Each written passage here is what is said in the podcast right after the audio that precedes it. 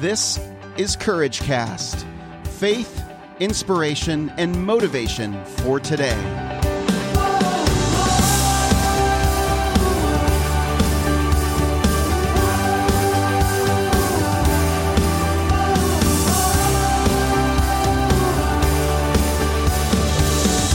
Well, hey everyone, this is Eric Nordoff, and you're listening to Courage Cast. It is so good to be with you.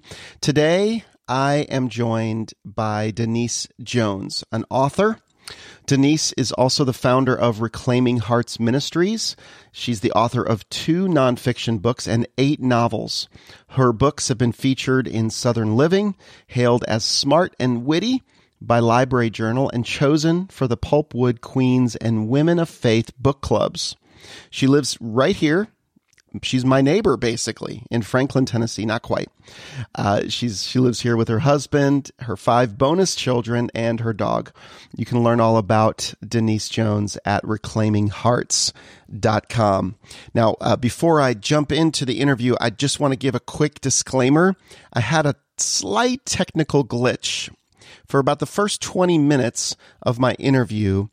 Uh, she sounds a little bit different than she sounds in the remaining 30 minutes of my interview. I had a, a problem with a setting, which I corrected, but I, um, I, I didn't realize that it was sounding quite as shrilly as it did. I'm going to do my best to affect it and fix it be, before you hear it. But uh, just so you know, that will change if you notice something weird. I'm also not on my microphone in the first 20 minutes, but that also gets fixed. So uh, I'm just in my built in microphone on my computer. So hopefully you won't mind this time, but uh, hey, we're not about perfection.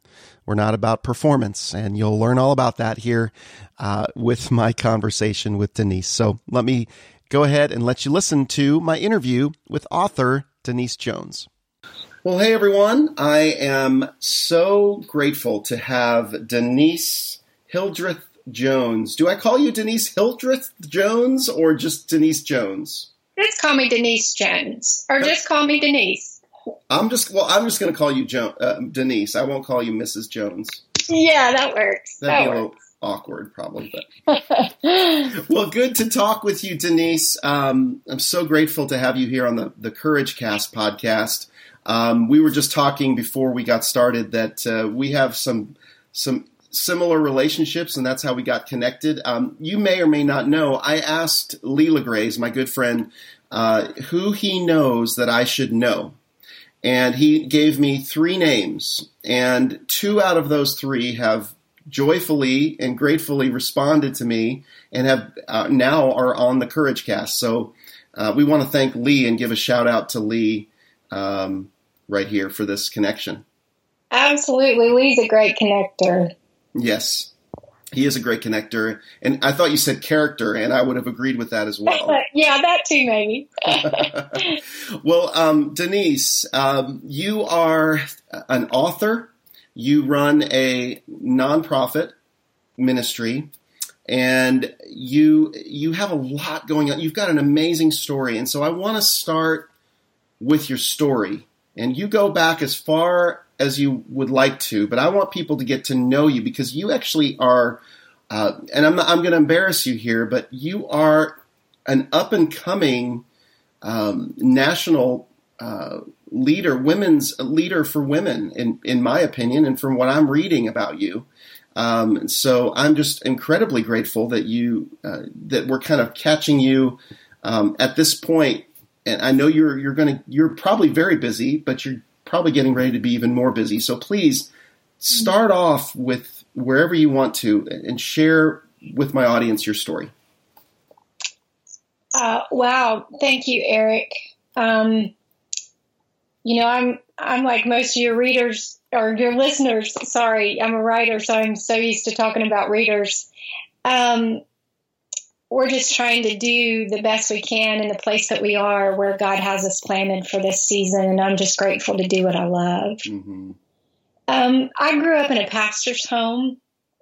It was a more legalistic denomination, though my my parents were really laid back and gracious and but yet that can kind of seep into your DNA, so to speak. And I moved to Nashville right after I graduated college and thought I was going to do music and like so many other people who were here and no one wanted to hear me sing. Mm-hmm. So I realized really quickly that that wasn't going to work out. Oh.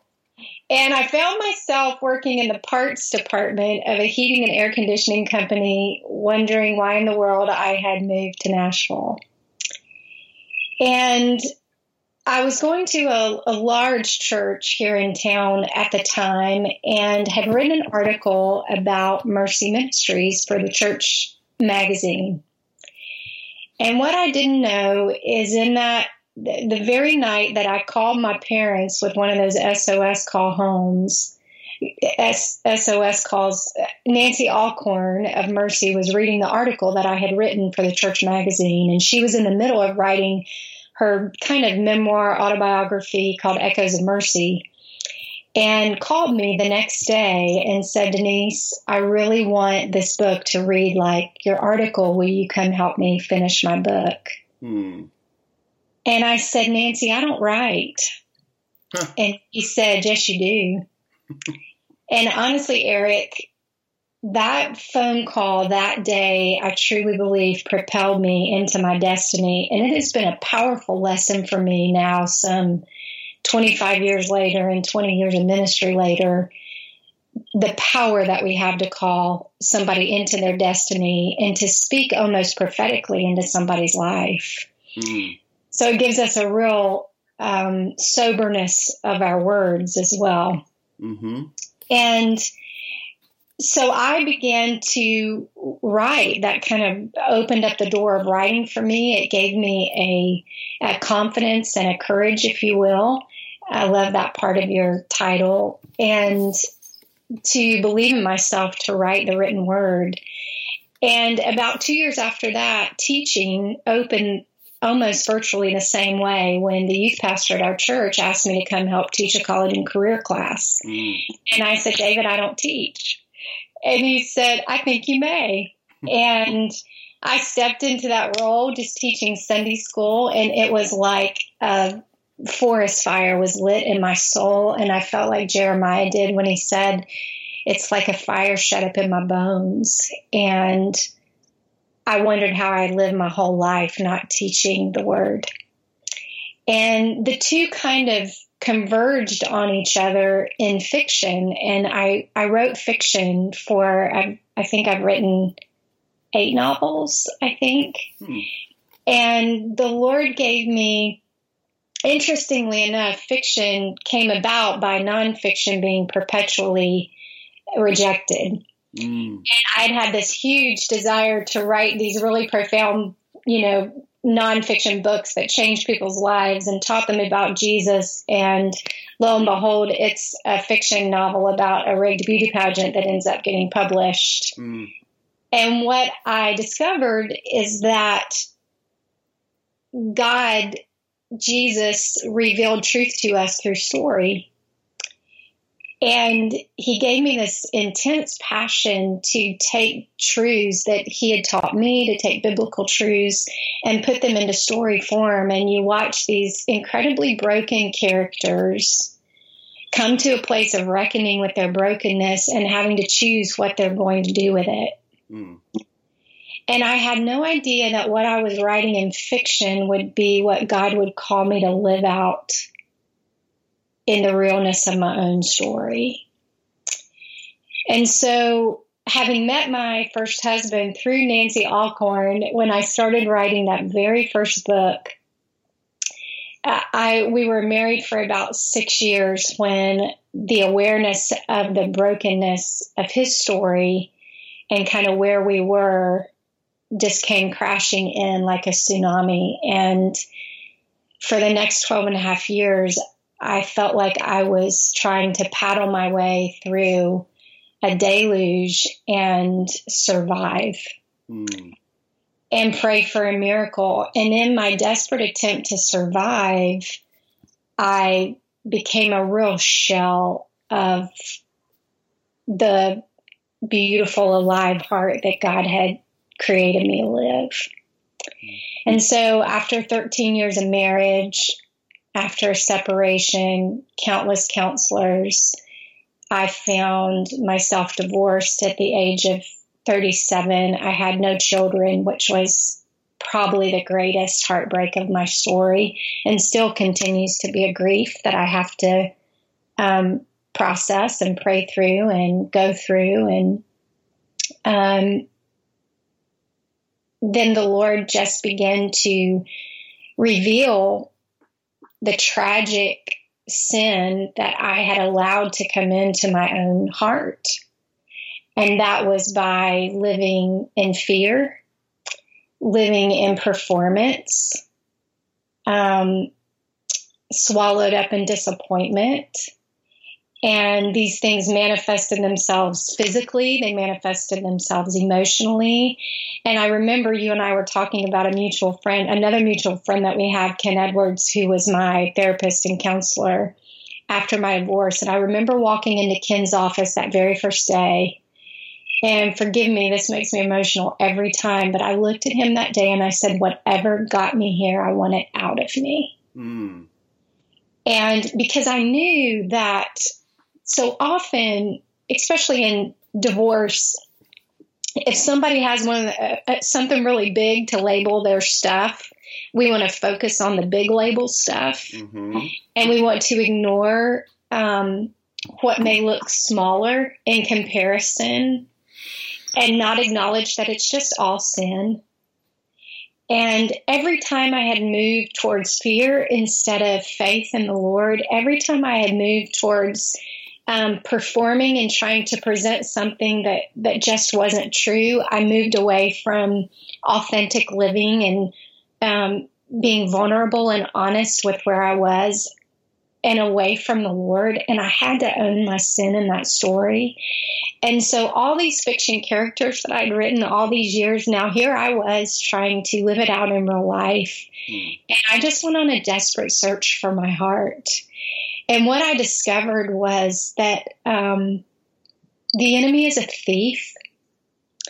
And if you've ever looked at John 10 10, it's a, it's a progressive maneuvering that he has. He comes to steal and then he comes to kill, but his ultimate goal is always destruction. But he never starts out that way. Hmm. He usually comes in as the thief first, and he had come in so subtly in my story, and now here I was with the destruction of my marriage around my feet. But what I refused to be destroyed was the very essence of my heart. Hmm. And so I just plunged headlong into my healing, and I owned my stuff. And in the middle of the journey of pain and beauty and wooing and pushing, it was like the heart of my father and his love for me was just illuminated in such a detailed way that to run from it would have been shameful. And so I didn't. I just ran headlong into it, as scary as it was. And I discovered that he really did come to give me abundant life and wholehearted living. And um, so that's where I live now. And um, it birthed a ministry. It birthed a book called Reclaiming Your Heart. And it birthed a book called Flying Solo that was actual journals from the year of my divorce, from the day I walked into divorce court to a year later. Hmm. And it birthed this journey that I'm on that is wild and scary and sometimes painful, where I've now had to learn to guard this treasure that God has given me. I don't think it's an accident that Proverbs 4:23 starts off this way above all else. Mm-hmm. Meaning more than anything else that we do, we are to guard this heart that God has given us, this place where our thoughts and our will and our creativity and our intuitiveness resides, our ability to choose resides. We are to guard this with all diligence. And because the New Living Translation says it affects everything you do. And nothing could be more true because when your heart is not guarded and you allow it to shut down in an area, it affects you physically, it affects you relationally, it affects you emotionally, it affects you in your um, choices in the things that you think in your mind, it affects everything you do. And it would be a very deceptive way to walk to think that it didn't. Mm. And um, so now at the age of, oh, no, no, no. Um, I I bleeped that out, by the way. Thank you. You bleeped your own thing out. Oh, yeah, I, I bleeped myself. Um, no, I can own it. At the age of 47 now, I've been married for six and a half years uh, to a precious man who came with five kids and we describe it as drinking water from a fire hydrant because that's what it still feels like at times. How old are they? Um, when we married, they were from 13 to 7, and now they're from 20 to 14. I would imagine you have uh, the prayer answered of having children to mentor and love. Um, you know, Eric, yes and no. Um, and this is where I find the tension in our stories and in the perpetual surrender of our pictures of how we want life to live, to be, and to be lived. Um, yes, I entered the story of these five beautiful children, but I also entered their story in their most broken place. Mm-hmm. And in the middle of an environment that is not normal, that is not um, the way any child's heart would desire it to be, we still continually have to navigate their places of pain. And they have a mom. And so I'm a bonus mom. And some days that is very much accepted and received, and some days it's um, pushed back on, and sometimes it's rejected for a moment, and in some cases it's been rejected perpetually. And so um, you find yourself as as I'm sure most parents do, or any parents do at some time or another, you're just navigating it. We call it a beautifully painful journey. Mm-hmm. And because God's in it, and whenever He's in it, it's going to be beautiful. But it can also be painful because that's where His grace proves most sufficient.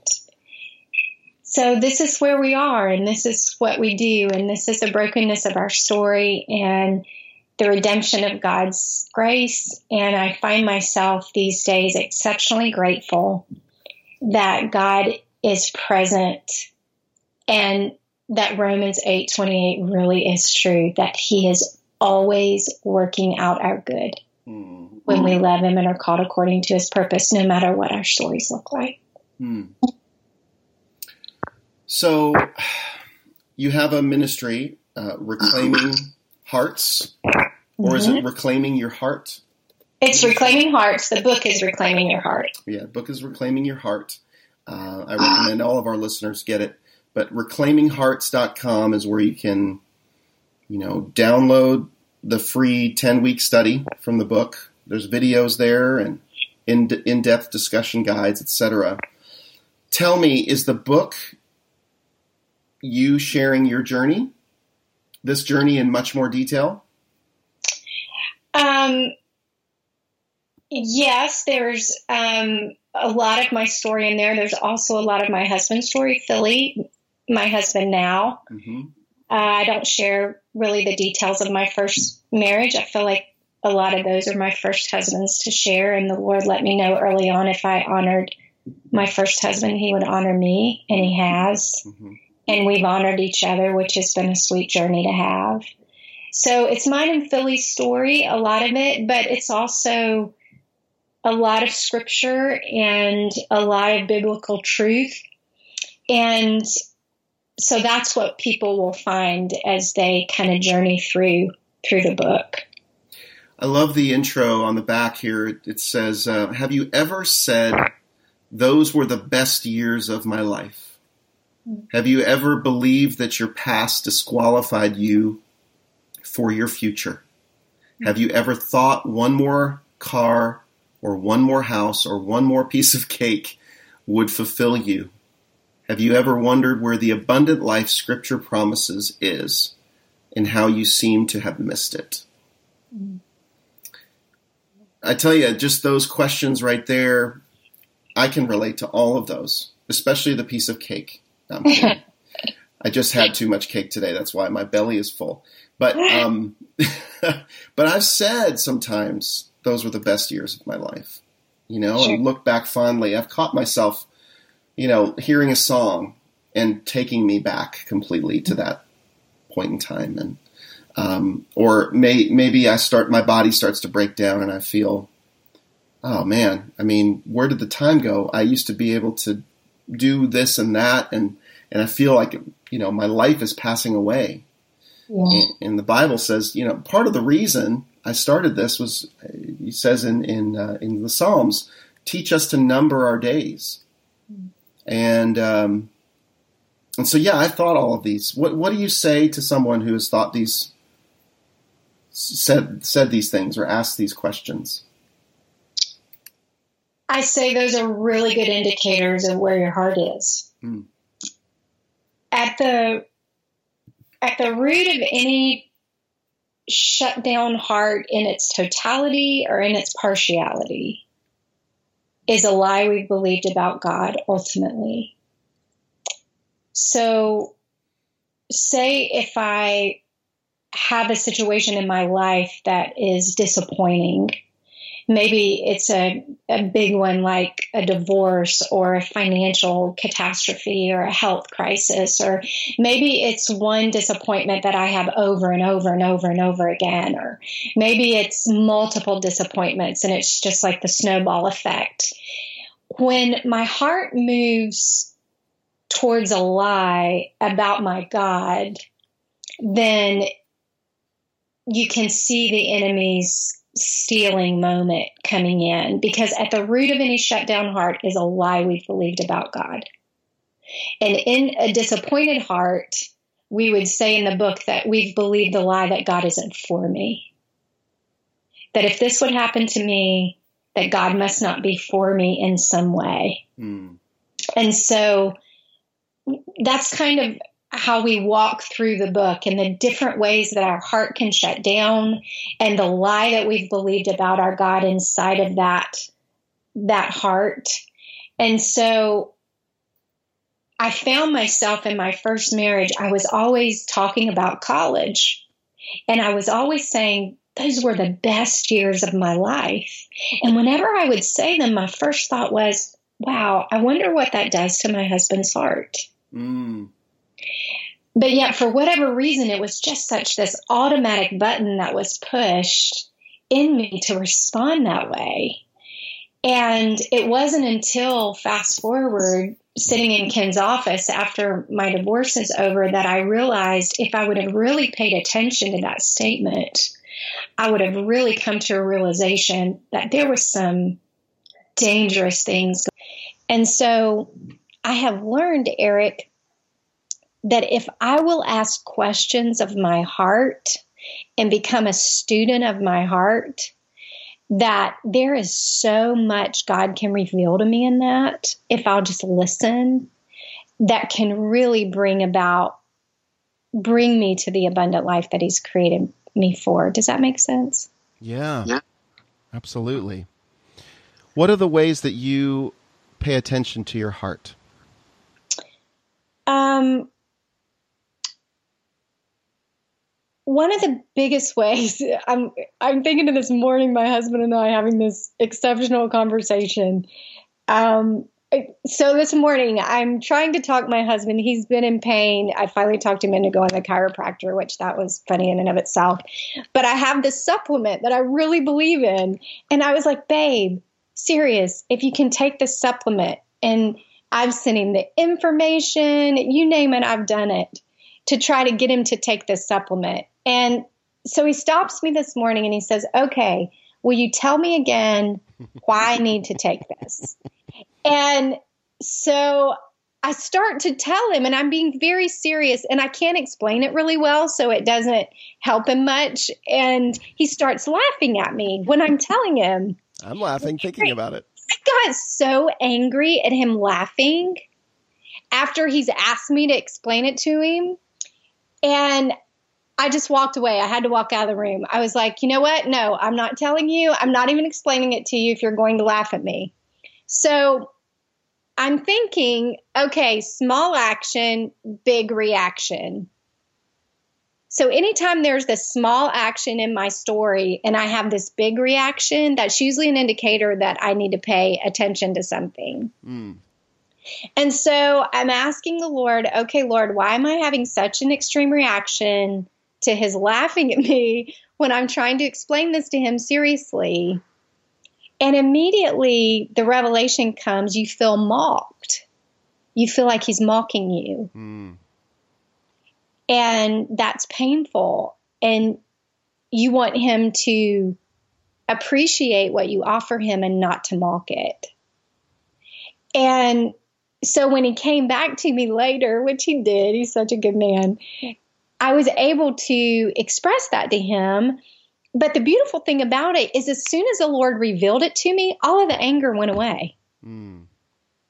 Like I wasn't sitting there pouting. I wasn't, you know, giving him the silent treatment. There was no, you know, manipulation or control going on because the Lord had already answered my question.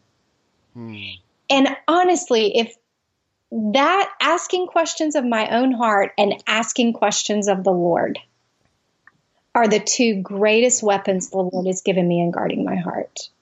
Like stopping and saying, okay, Lord, what is this really about? I've just had a really small action, a really huge reaction. You love me enough to answer my questions. What is that really about? So you got present. You you have to develop a little bit of a skill to get present with your emotions, to get present with that that action and be able to stop and pay attention when you overreact or you think is a big response to a small thing. Um, and we do that all the time in marriage.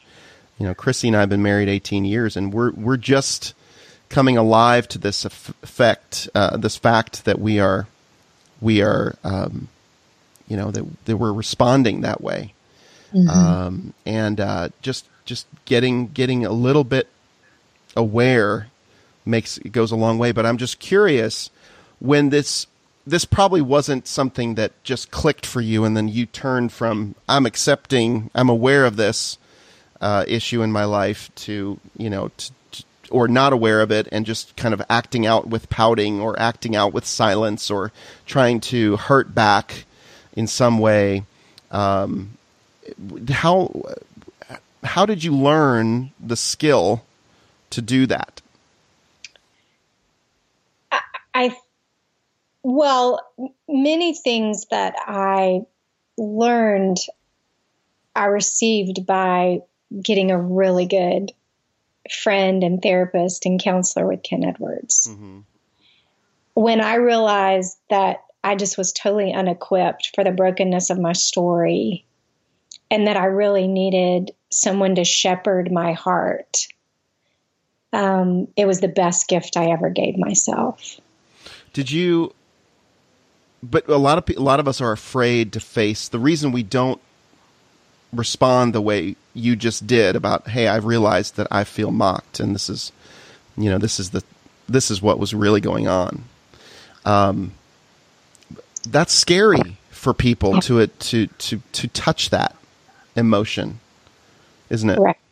Yeah, it, it, it is. And I'll, I'll tell you, I think the Dave Ramsey says it this way about debt, Eric. He says, You will not get rid of debt until you're angry at what it's stealing from you. Mm. I believe that is true with anything in life that is um, robbing from us. Mm. And I remember the day after my divorce, I remember walking the place that I pray and saying out loud, and I said it this way honestly because a friend of mine who had divorced years before said this is what she prayed, and it just never left me, even though I never dreamed I would be in the same place. But I said out loud, You may have stolen my marriage, but you will not rob one more day of my life. Mm. And so I think, which is a great question that you asked me. No, you're right. You don't get to that place overnight. I think everything begins with getting angry over the fact that the enemy is robbing abundant life from us. Mm. And until we get, until we read those few little notes on the back of that cover of Reclaiming Your Heart, like you just did, and own that that is a piece of my story, and then get angry at the fact that it's been taken from us, we usually won't do anything about it. Because until the anger of what's being stolen is greater than the fear of changing it, we will never do anything about it. Mm. And I was more angry at what had been stolen than afraid of pushing through the pain to to finding healing. Mm. And I think that finally is where my feet met my faith. And I walked into that office that day. So a shift occurred mm-hmm. from the balance of power changed. Yes. From the the the um the false power and the the really the weaker power of of Satan doing what he always tries to do, which is steal first. I'd never thought about it as a progression. Mm-hmm. Um, but steal first, and then uh, so you went from that balance of power to finally, and anger was the. It almost was kind of. It seemed like part of the transition. Like it was healthy for you to be angry because you were angry at the devil for taking something that wasn't his. Right? Exactly. And then the anger then tor- turned to what? Sadness? Um, Did you stay in the anger? Uh, uh, no, I didn't stay in the anger because to me, if I had stayed in the anger, the thief would have been able to rob again. Mm-hmm. And I wasn't going to let him steal through unforgiveness. I wasn't going to let him steal through fear. Um, so I I made the decision to trust God no matter where my story would take me. And I just began to let myself feel the anger that needed to be felt because I hadn't allowed myself to feel anger for so long. Mm-hmm. So I had to tap into not the anger at the enemy, but the anger at all of the loss. Mm-hmm. And even that anger at the own um, role I had played in allowing it to happen. And so I had to confront all of that. Then I had to grieve it. And I had to be okay with being messy. And I had to I also had to learn that God truly does know how to get the best out of us. Mm-hmm. And whether that needed to look messy one day and um, happy the next and angry the next, it, I just had to let the process be what the process was. Mm-hmm. But what I did at every single point in the process is I invited God into the very center of it. Mm-hmm. And I would lay in the bed at night, Eric, and I would, I was just really honest with the Lord. And I remember one night laying in the bed, I was on book tour and it was such a busy season. And I was at my parents' house and I had an early, like I had to get up at four o'clock in the morning to catch a flight. And for whatever reason, just I was laying in bed that night and I was like, Lord, you know, I'm I'm getting older. All the parts have shifted. I'm not I don't look like I did when I was 18. If you have a man for me, I don't even, you know, all the questions a girl would have. Yep. Just uh, and I am talking to him like he is sitting in the room and he is my best girlfriend, and I'm being as honest and vulnerable as I know how to be. And I had prayed a prayer early on. I said, Lord, whatever you do, don't let my grief cause me to miss you because I I know that God C.S. Lewis says this way he whispers to us in our pleasure he speaks to us in our conscience but he shouts to us in our pain and that's because pain can scream mm.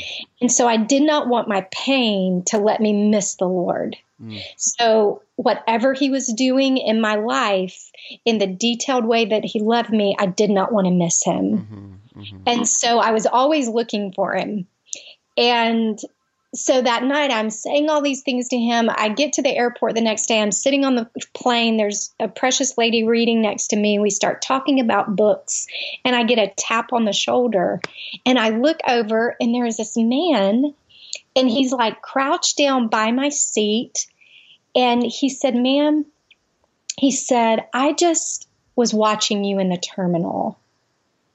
And he said, "I just felt like you needed to know that you are beautiful.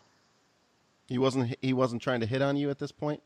Well, my face must have contorted in some crazy way because he said, "Ma'am, ma'am, I promise I'm not a stalker. I'm not a stalker."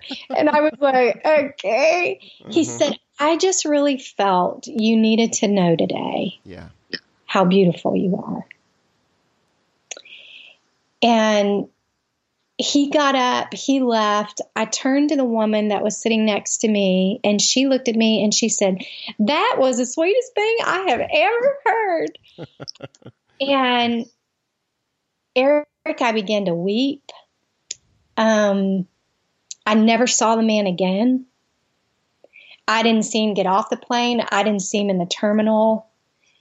And I could tell you story after story after story like that through that that year, that first year specifically, that illuminated to me the detailed love of God in such a way that I was thinking of this this weekend when I or, or Sunday at church when my pastor was talking about Jesus going from teacher to Lord.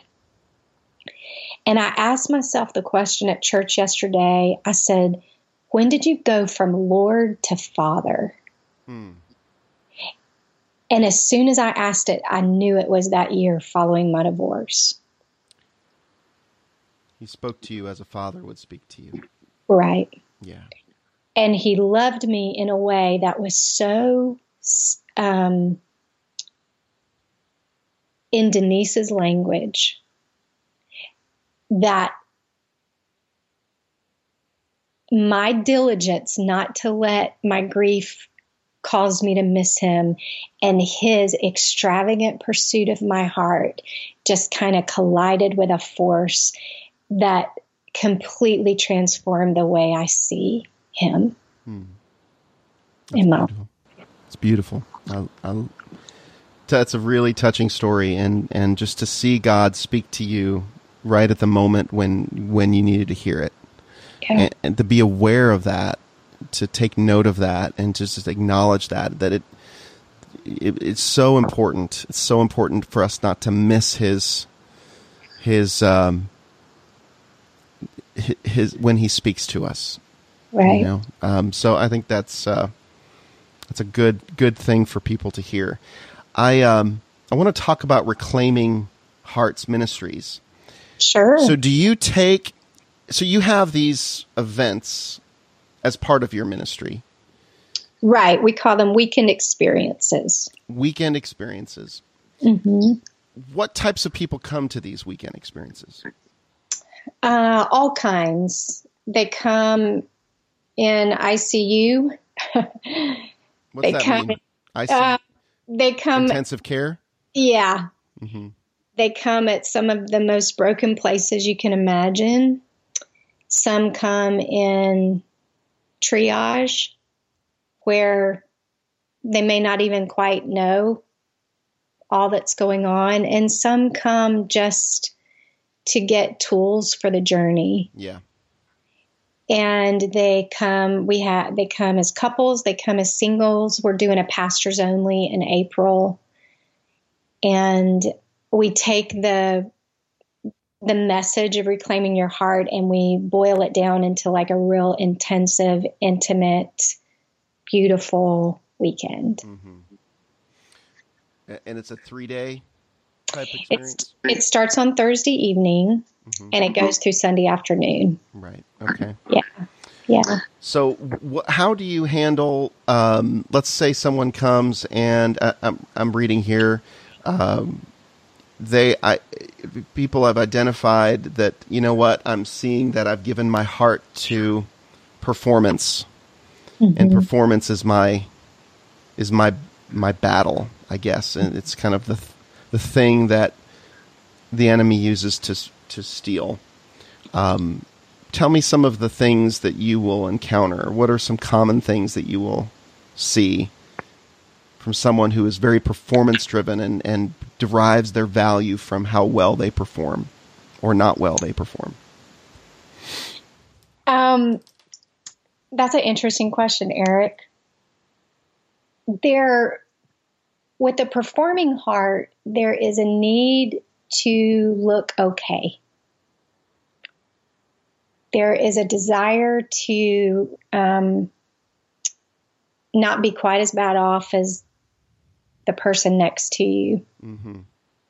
And there is a fear that if in some way things aren't uh, perfect, that that is a statement of your value. And so I would dare say, in a weekend experience, the performing heart is the hardest to break through. Because um, they're performing when they're there. Right, exactly. And we actually do um, something that's really specific to our Reclaiming Hearts weekends. It's an activity that first night that is very revealing if that is part of their story because usually they won't they won't even play. You know, they won't even participate in it. And that's always a real indicator. And then you have the non performer who is so desperate, he does not care what you think, that he won't just, you know, do the activity. He does it with everything he has inside of him. Mm-hmm. So when and I don't always teach every heart in the book every weekend. I'm very prayerful, and it's always interesting to me the because I'll teach three or four hearts in a weekend, and then Ken speaks, and then my husband Philly shares a lot, mm-hmm. and so I'm always intrigued of which hearts the Lord will lay on my heart because I know it's real indicative of of the hearts that will be there. And but for the performing heart, the the greatest thing you can help them realize is that nothing you will ever do or not do will ever make you valuable enough or not valuable at all. Mm-hmm. Because your value is not based on your ability to perform or to look perfect. Right. And we use Genesis 3 as just the foundational story because it's the beginning of all of our stories is when Adam and Eve arrive in the garden. And the beautiful thing, the beautiful piece of that story that is so indicative of the performing heart to me is as soon as Adam and Eve sin, they try to figure out how to cover it up. And so they run and they grab for this cheap imitation of what can hide what has now entered their story. And so they grasp at these fig leaves. And then you watch later on in um, the end of that chapter how God looks at them. And it's the first time blood is ever spilt. It's the foreshadowing of the cross. And he spills the blood of an animal and he makes oh, this picture so beautiful to me. He makes clothes for them. And he looks at them, and it's almost like he says, There is no, you cannot perform enough to cover up your need for me. Hmm. So if you will surrender your performance, your fig leaves, your cheap imitation, I will clothe you in what will always make you enough.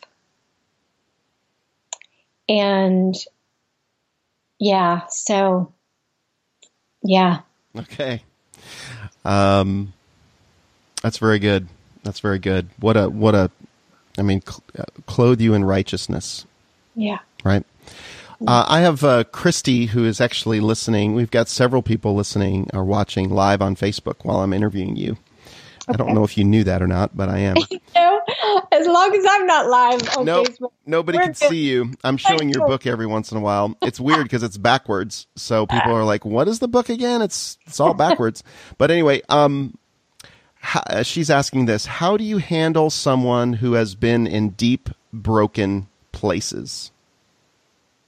I'm not sure exactly what she means by that, but but I'm just curious when you're when you're dealing with somebody who's been through who has been in deep broken places, are you trying to fix them right away?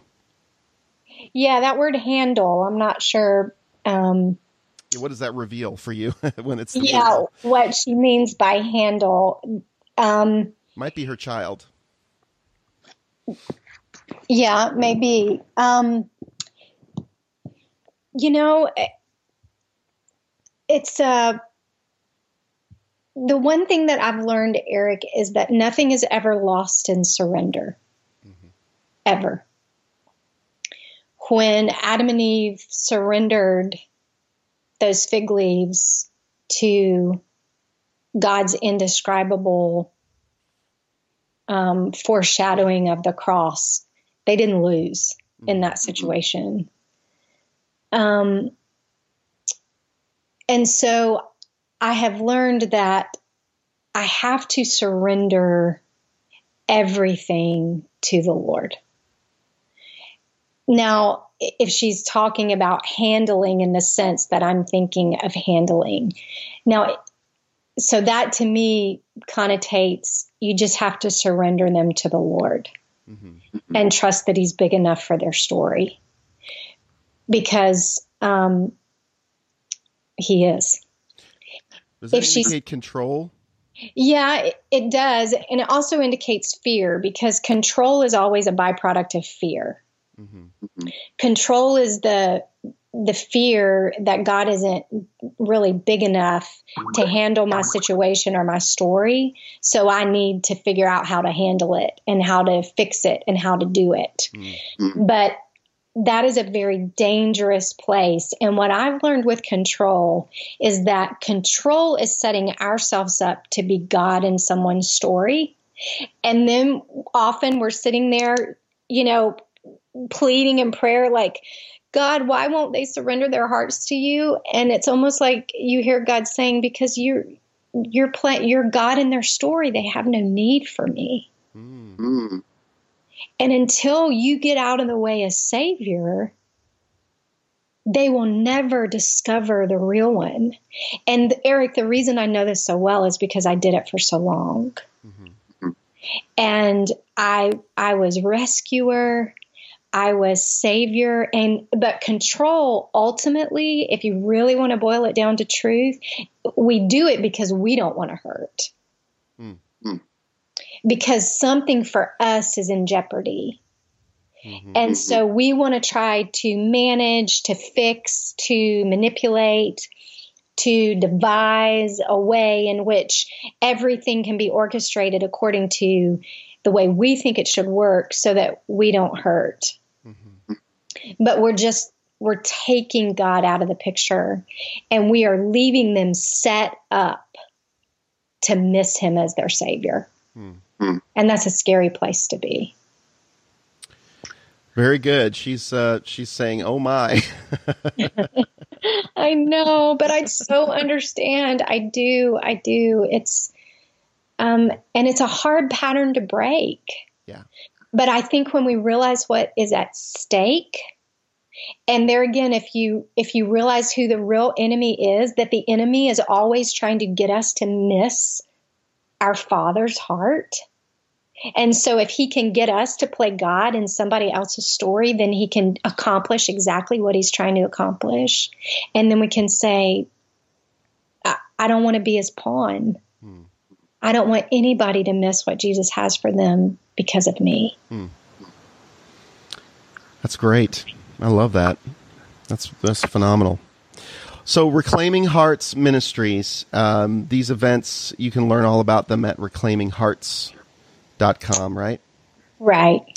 And um, is there an audiobook version of your book, Reclaiming Your Heart? No, there isn't, but re- there is a fiction companion to Reclaiming Your Heart on audio and in book form Which called is- Secret, Secrets Over Sweet Tea. Oh, okay. And you actually are able to watch the character, you're actually able to watch people walk in these shutdown patterns of behavior, come to these real um, reckoning moments, and then figure out what they're going to do. Mm-hmm. And some choose to take the journey, and some don't, as as any good story has. Mm-hmm. Fantastic. All right, so reclaiminghearts.com is where people can um, can plug in to where how to attend a weekend, um, how to get involved, um, and I'm sure links to the to all the books that you have as well. Absolutely. Um, you know, I, what I appreciate about appreciate about you, Denise, is that we we covered we we got deep there. We covered a lot. Of, yeah, we kind of did. yeah, you'll you know, hopefully you found this was not just your typical uh, uh, book promotion conversation. This is like we mm-hmm. really do. I really do care. I want these. I want people to experience breakthrough. Um, I, have touched into some of that myself uh, through going through a lot of pain uh, mm-hmm. myself, and um, and I, I, think it's time for us to to begin to reclaim some some of the things that we've allowed to be stolen from us, and right. uh, and so I I walk with you in that. Um, mm-hmm. Any things that we need to know right now? Anything that we can apply as we finish up? What can we apply today to our lives that would that will begin to lead us to reclaiming our hearts? Um, I, I'm going to use the title of your podcast. Okay. I'm going to say pray for courage.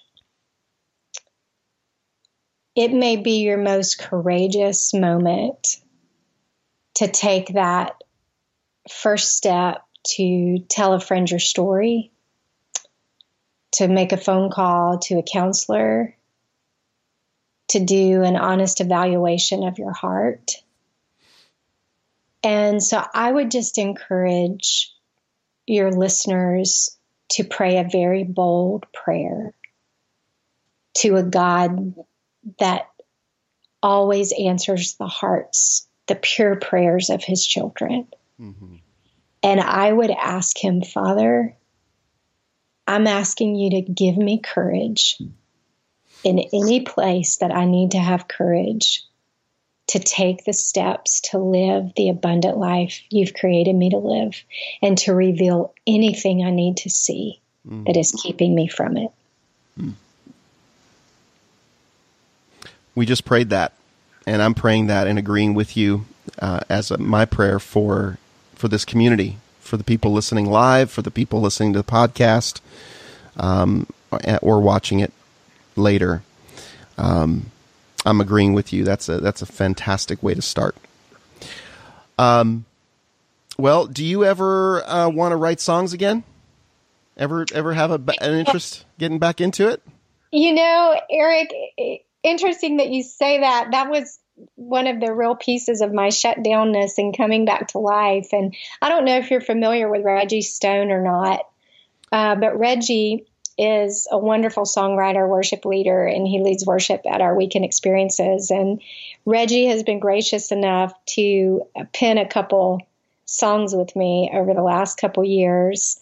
So, yeah, it still stirs in there every now and then. So, I'm always open to whatever God wants to pour out of me. I'm just, I'm, I'm done living in fear and shadows.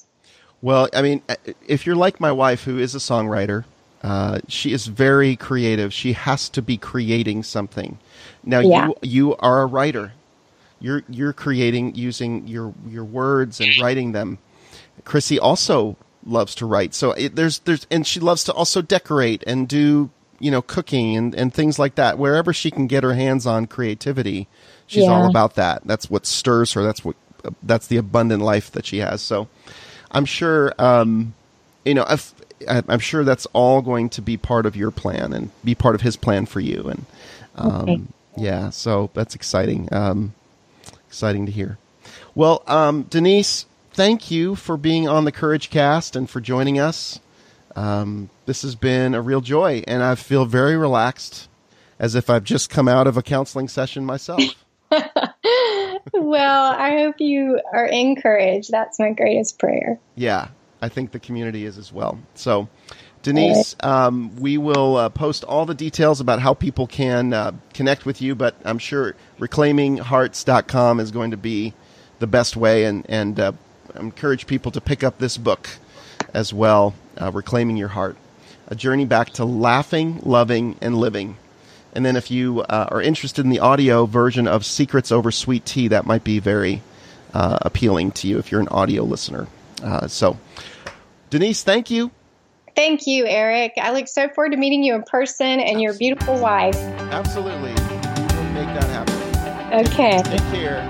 You too. Bye bye. Bye bye.